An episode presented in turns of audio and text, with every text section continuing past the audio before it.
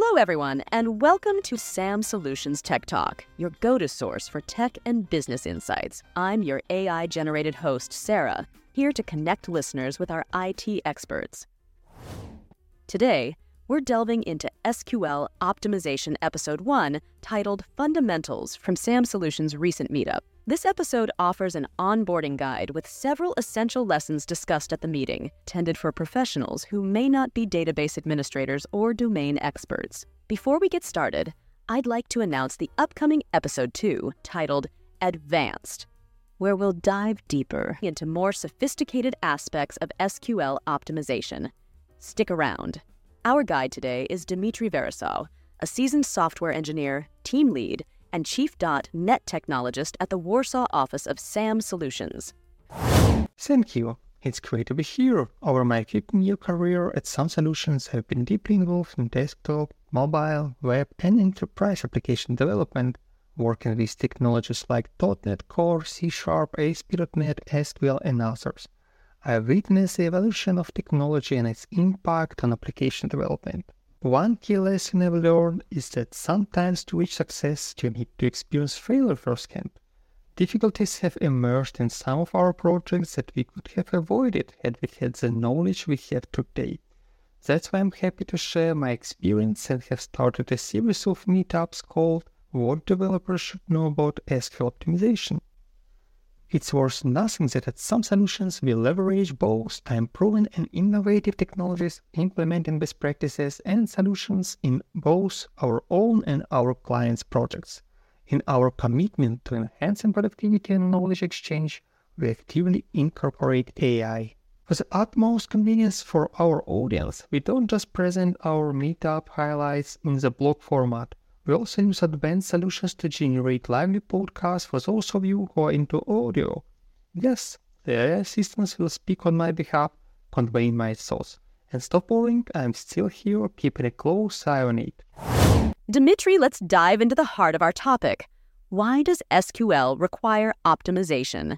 Can you shed some light on the critical role SQL optimization plays in database management and application development? With great pleasure, Sarah. SQL optimization is paramount for several reasons. SQL, being a powerful tool for interacting with relational databases, can lead to performance bottlenecks and poor user experiences if not optimized. Here are six key reasons why you need to optimize.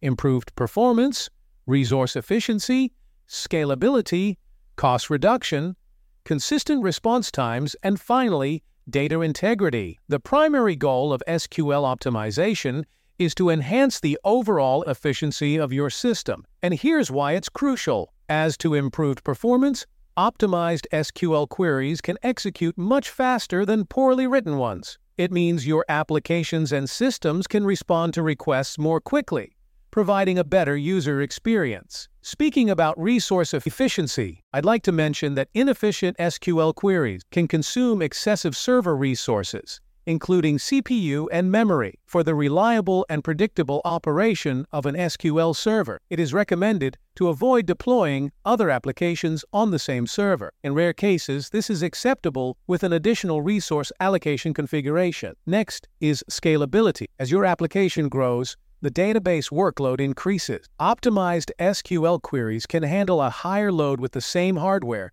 delaying the need for costly hardware upgrade. This scalability is crucial for accommodating more users and data without compromising performance. In terms of cost reduction, I'd like to point out that inefficient queries can lead to increased operational costs, especially in cloud-based database services where you pay for resource usage. By optimizing SQL queries, you can reduce the number of computing resources required, leading to cost savings.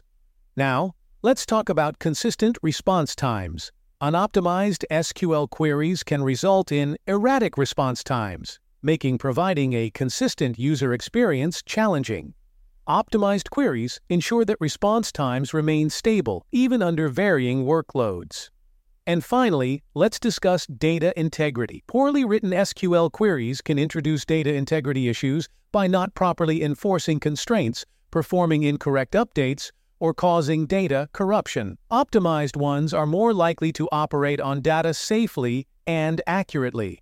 In essence, SQL optimization acts as a linchpin for achieving peak performance, cost effectiveness, and data reliability in the intricate landscape of database management and application development. So, Dimitri, we've discussed the why aspect, and now let's delve into when, when, and under what conditions do you need to optimize? To guide us through this, could you walk us through the different categories of databases based on size and record number? Definitely. Let's break it down into three main categories. For smaller databases, if you have a database with fewer than 1 million records, operations are generally fast, and it's challenging to slow them down. These databases, typically less than 1 gigabyte in size, seldom require specific optimization tweaks. Moving on to medium-sized databases. When your database surpasses 1 million records, basic queries can start to slow down. Updates take some time, and you need to carefully consider your actions. We usually see this kind of database in many of our projects, and it's typically under 100 gigabytes in size. Now, for larger databases, once you're dealing with databases exceeding 100 million records and surpassing 1 terabyte in size, any query can be extremely slow without proper handling. Planning schema changes becomes essential for these databases. Well, you know there are no strict limits in the given classification. Databases in the intermediate range from 100 gigabytes to 1 terabyte can fall into either the medium or big category depending on other factors, such as average load and data structure. Yet the medium-sized databases are where the tips offered in our meetup would be most relevant and helpful. In the meetup, we focus on Microsoft SQL, but the principles for optimizing queries are similar across different database management systems. Of course, there are many more challenges and solutions related to SQL performance and what we discuss here is only the tip of the iceberg, so I didn't address any issues related to SQL Server configuration, which can be crucial if not set up correctly. Now, we're moving on to the main question of how to optimize. Dimitri, could you elaborate on the methods and strategies crucial for optimizing SQL performance? Uh-oh, there are several lessons we can draw from our experience. The very first lesson is about setting a minimum amount of memory for SQL Server. Databases contain files that store all data in blocks of 8 kilobytes each, called data pages. Thus, if a server needs to retrieve some data, it will load it from the disk into memory in corresponding small bits. Let's say you have a query requiring you to read 8 gigabytes of data while your RAM size is just 4 gigabytes. In this case, each request will demand accessing data on disk drives, a much slower operation than that in main memory. The SQL server experiencing a lack of RAM may, instead of continuing to process the request, await memory release from side resources which can take multiple seconds of waiting time. Thus, you must know how much RAM is available on the production server. Sometimes, development teams do not have information about the database environment set up on the client side. Yet, this situation should be alarming. Furthermore, in some projects, the production environment, including a database and web server, is located on a single computer with, with one operating system, dividing memory resources among themselves. The problem, the SQL server, at least in the case of Microsoft SQL, assumes ownership of virtually the entire RAM available on your machine, trying to reserve it for performance purposes. If a web server also uses memory, a slowdown of the whole system is inevitable. To finalize this lesson, let me make a recommendation. When setting up an SQL server that shares resources with other programs, including a development environment, reserve a minimum amount of guaranteed memory by default. With a few gigabytes of RAM secured, you will be confident that the server has room for caching page-based data into memory and executing queries quickly. Let's move on to the next lesson. You emphasize the importance of understanding what happens when you query data. What exactly is the SQL server doing to process a query? Oh, most assuredly. When you throw a question at the SQL server, it goes through some essential steps. First up is parsing. Parsing involves interpreting the user's query, and constructing a query tree. This initial step tends to be slow as the server tries to make sense of the request. Moving on to the next stage, plan building is where the server creates an optimized query plan. If this plan is already available in the cache, the server skips this stage, significantly speeding up the entire process. Once the query plan is ready, we enter the execution stage, where the query execution engine interprets the plan. Following that, data access occurs as the execution engine requests the respective data rows needed for the query. Finally, the process concludes with data transfer to the client, involving the loading of data pages into the buffer pool. Plan building is the step to pay attention to. Here, the server distinguishes between fast and slow operations for selecting the required data. For instance, if you query a single record by ID, it should be relatively quick, whereas a request for a data range would hint at the need to optimize. Using a fast profiling tool such as Express Profiler for Microsoft SQL Server or the Explain or Explain plan for commands in PostgreSQL or Oracle databases, you can quickly check query performance data. In particular, keep an eye on the duration and the number of reads and writes for different queries. The more complex the statement, the higher the number of read-write operations performed. I have managed to develop a rule of thumb for my projects if logical operations exceed 5 to 10,000.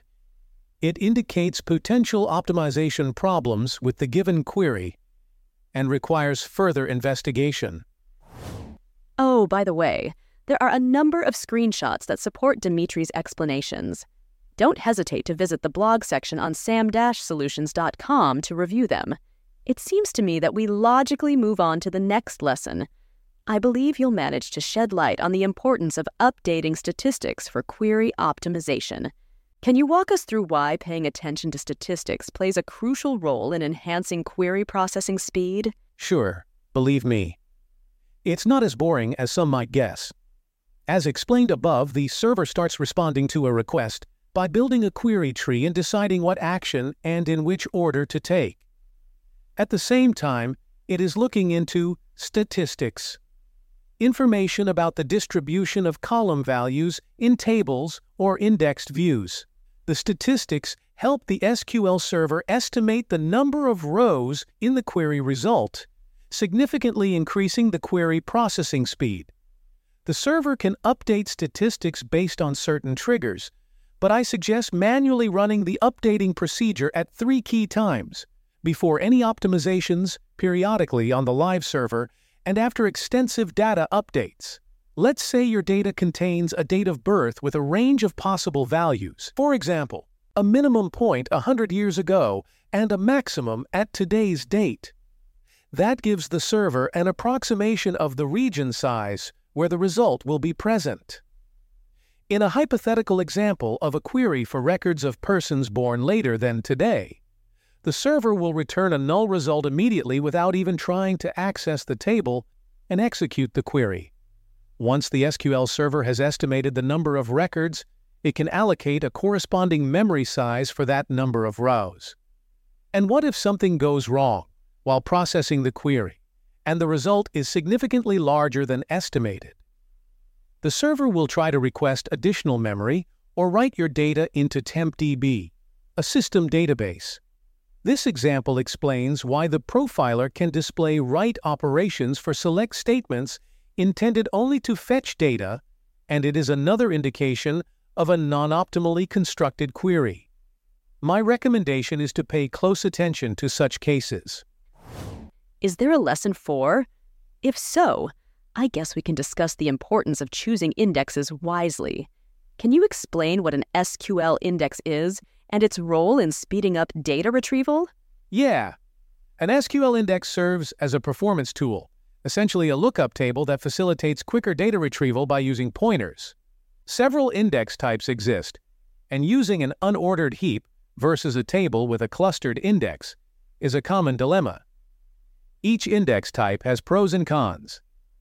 Analyze your unique data requirements to make the right choice. The clustered index automatically created with a primary key, is well suited for range reads.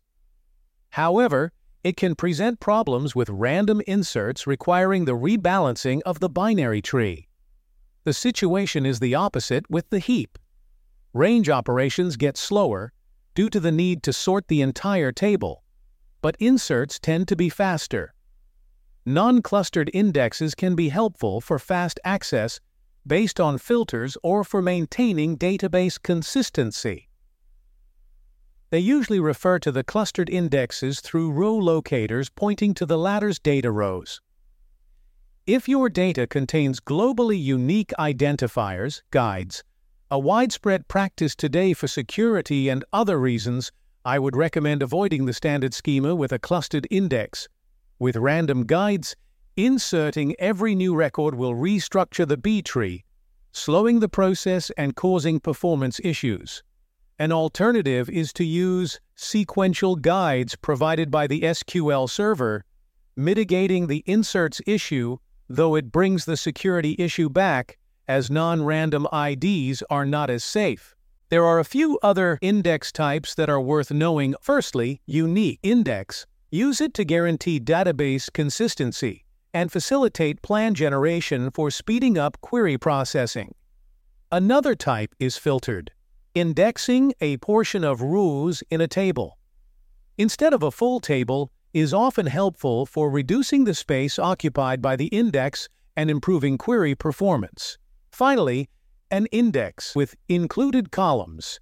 Add non-key columns referenced by a query for faster data access, as the query optimizer would then locate everything within the non-clustered index without accessing the clustered one. Here's an important note about the latter index needs to cover the query. If it doesn't include just one of the requested columns, you may not realize performance gains. Sounds like we can move on to your next lesson if it's available. There is an opinion that emphasizes keeping the row size as small as possible for optimal SQL querying. Why is minimizing the row size crucial for improving query performance? Great question. It's related to my fifth lesson. One of the meetup's activities was an exercise in creating a table optimized for SQL querying where all participants could comment on the design of the query and recommend tweaks in fields. Our developers voiced and submitted in the chat a variety of solutions to make the table support higher query performance. Without going into the details of each change, a critical design recommendation is to shorten the row size and avoid including just-in-case extras.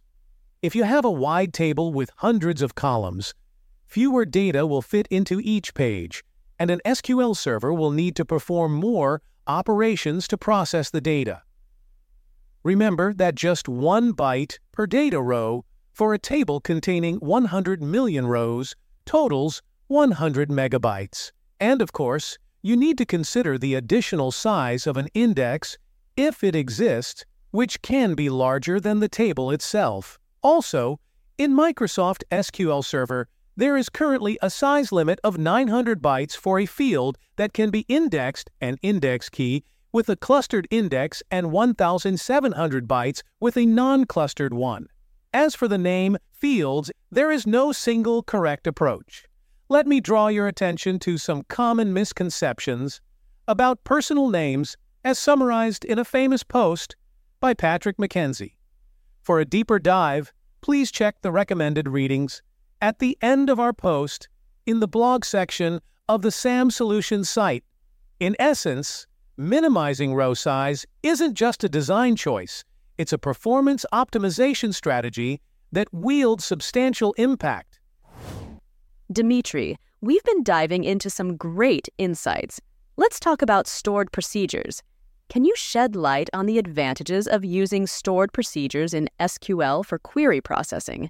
And are there any specific considerations developers should keep in mind to ensure optimal performance? Ah, stored procedures are like the secret sauce for SQL queries. Diving into this, we're exploring the theme I called Lesson 6 Use stored procedures, but remember to recompile. A stored procedure, or a grouped batch of SQL statements saved in the database for further reuse, is another commonly used tool for speeding up query processing. But why are procedures faster than regular SQL queries? When you perform the operations within a stored procedure for the first time, it will cache an execution plan by default. As noted in Lesson 2, SQL Server's parsing and compilation stage is relatively slow, which makes rebuilding the schema at each request ineffective. With the stored procedure, the query processor does not need to construct a new plan again, so the processing time is typically smaller. There is one caveat, though. SQL Server uses parameter sniffing to optimize the execution plan of a query based on the values of the parameters passed to it. Sometimes this feature can backfire and lead to suboptimal plans, especially when the data distribution or statistics are skewed or outdated. If there are significant changes in the tables or data, my advice is to recompile the stored procedure, forcing a new execution plan. However, note that this is a workaround and you shouldn't just add recompilation to every stored procedure. Ensure that the benefits of this solution are greater than the drawbacks of recompilation in terms of the longer planning phase. Stored procedures. We hear about them a lot. As we explore these lessons, is there anything else you'd like to share from your experience? Well, here is my final seventh lesson. Use a test database identical to the production Regardless of the optimization techniques you are trying to apply, these efforts may become useless if your database differs from the one you will deploy in the production environment. The reason for that is apparent. The query speed depends on how much data you have, its distribution, and other unique characteristics of the given database. Well, what if critical or sensitive data is involved that a project client is not inclined to disclose to the development team? In that case, I strongly recommend anonymizing or replacing the data with random values, while keeping the same total row number and exact row size unchanged. Dimitri, as far as I know, you used SQL Server Management Studio during the meetup to illustrate the improvement of non optimal queries. Could you share one of the real life examples you discussed and the suggested improvement? Certainly. During the meetup, I used SQL Server Management Studio to show several real-life examples of non-optimal queries and suggestions for improving them. For instance, what I dubbed a left outer join problem, often causing troubles in development projects, could be effectively resolved by splitting the original query into two separate ones, resulting in a significant performance increase. While these cases are beyond the scope of the current episode, many meetup participants involved in the discussions expressed their strong interest in holding a follow-up session to dive deeper into the examples and details of SQL optimization. And that concludes our interview with Dimitri Verasau from SAM Solutions. Thank you for tuning in to SAM Solutions Technology Talk. If you have any questions or topics you'd like us to explore in future episodes, don't hesitate to get in touch. Until next time, stay tech savvy and keep innovating. Stay tuned for more insights and hands on tips in the next installments of the series.